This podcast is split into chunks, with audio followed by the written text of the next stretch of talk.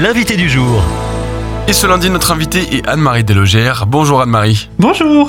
Vous faites partie de l'équipe de rédaction du magazine Croire et Vivre et en ce mois de septembre, c'est le numéro 217 avec cet article sur les crèches. Alors on sait qu'actuellement c'est un petit peu compliqué. Il y a même une commission d'enquête transpartisane relative au scandale de la maltraitance des enfants dans les crèches privées lucratives, je cite, qui a été demandée par Mathilde Panot, présidente du groupe La France Insoumise à l'Assemblée nationale.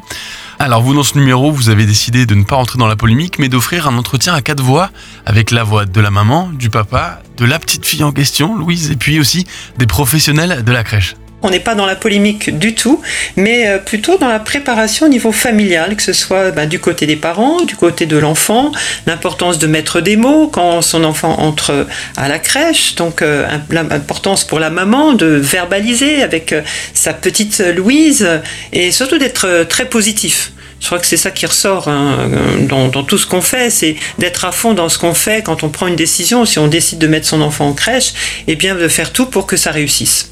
Dans cet article, il est aussi question de lien avec les professionnels et ça, c'est pas toujours facile. Hein. On peut le voir actuellement, il y a une sorte de méfiance envers les crèches. Euh, comment faire de ce côté-là?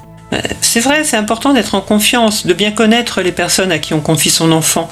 Euh, c'est pas des inconnus, c'est des gens qu'on va retrouver, euh, je dirais, euh, tous les jours, hein, qui, vont avoir un impact aussi dans la vie de son enfant. Donc c'est important de savoir à qui on confie ses, enfants, connaître un petit peu aussi leur profil, de s'intéresser à eux.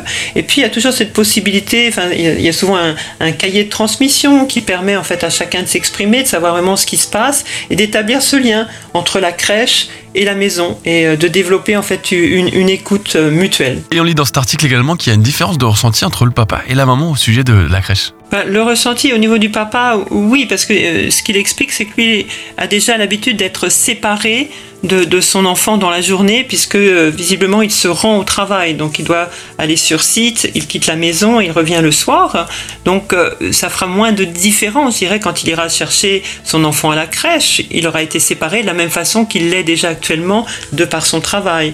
Alors que là, pour la maman, peut-être qu'elle était à la maison, qu'elle s'occupait de son enfant, la, coupure va être plus difficile à vivre. On sent que le cœur de la maman est plus hésitant par rapport à cette séparation, donc elle a un travail aussi à faire sur elle-même que peut-être le papa a déjà fait. Donc d'avoir en fait de, laisser l'enfant vivre aussi un petit peu sa vie en dehors de la maison. Est-ce que l'idée de cet article c'était aussi de montrer que parfois ça se passe bien à la crèche? Bah, on espère. la plupart du temps, ça, ça, doit bien se passer, effectivement. Je crois que si c'est bien préparé, hein, comme pour beaucoup de choses, une bonne préparation bah, permet aussi euh, déjà de visualiser ce qui va se passer, et pour les parents, donc euh, les parents sont, sont, moins angoissés, parce qu'il y a aussi l'angoisse que portent les parents, et puis ça permet à l'enfant bah, de, de, trouver ça euh, ben, normal, je dirais, si on l'a préparé. Parce qu'il y a, y a toute cette, cette attente de part et d'autre. Je crois que si, si la, les parents expliquent à l'enfant, ben voilà, on, ne t'abandonne pas, parce que c'est en fait cette peur de, l'abandon. On t'aime euh, toujours, on va te retrouver le, soir, voilà ce qui va se passer. Je crois que ça aide beaucoup en fait euh, à chacun à se projeter. Et euh, bon, bah, bien sûr, il y, a des, y petits trucs hein, pour que l'enfant se sente bien. S'il a un doudou, ne pas oublier de, le mettre dans ses affaires.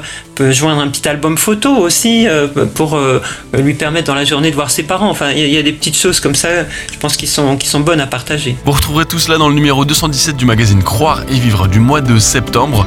Rendez-vous sur croire-et-vivre.com. Merci Anne-Marie Delogère. À bientôt. Retrouvez ce rendez-vous en podcast sur farfm.com slash replay.